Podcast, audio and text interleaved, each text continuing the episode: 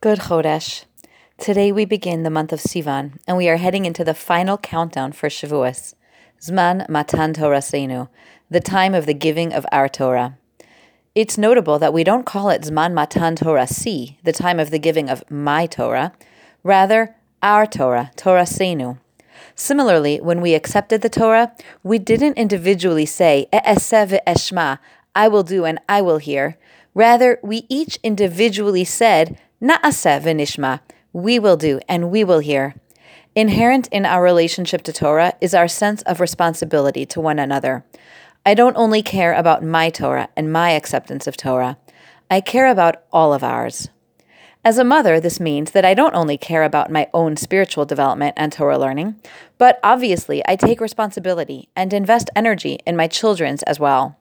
It's not about me, it's about us, my whole family and then eventually spreading even farther outwards to a sense of responsibility for the whole nation's Torah. What do I want to share with you about our commitment to our children's relationship to Torah? This thought is at the core of my beliefs, and it's usually one of the first things I share with people who ask me about teaching Torah to our children. It's really important to me. Torah studies are not subjects that a child should pass or fail in, excel or struggle in. We say, Torah tziva lanu Moshe, morasha kehillas Yaakov. The Torah is an inheritance for the entire community of Yaakov. It belongs to our children by virtue of inheritance.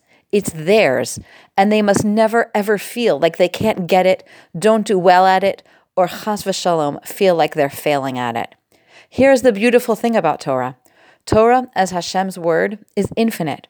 The tent of Torah is huge, and there is a place for each and every one of us and each and every one of our kids within it. I have a child who's very mathematical. When he was a young child and I learned Chumash with him, I didn't learn all the Rashis that I did with the other kids with him. You know what he and I learned together?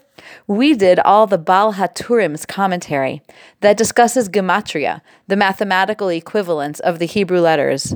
He loved it and he was great at it. Part of our responsibility not just as mothers, but as part of the nation who accepted the Torah in the plural, we will do and we will hear, is to help our children feel that the Torah is theirs. Help them find the aspect of Torah learning that speaks to them. Help them find the Torah teacher, the book, the website, or shiur that fits them. Torah is for everyone.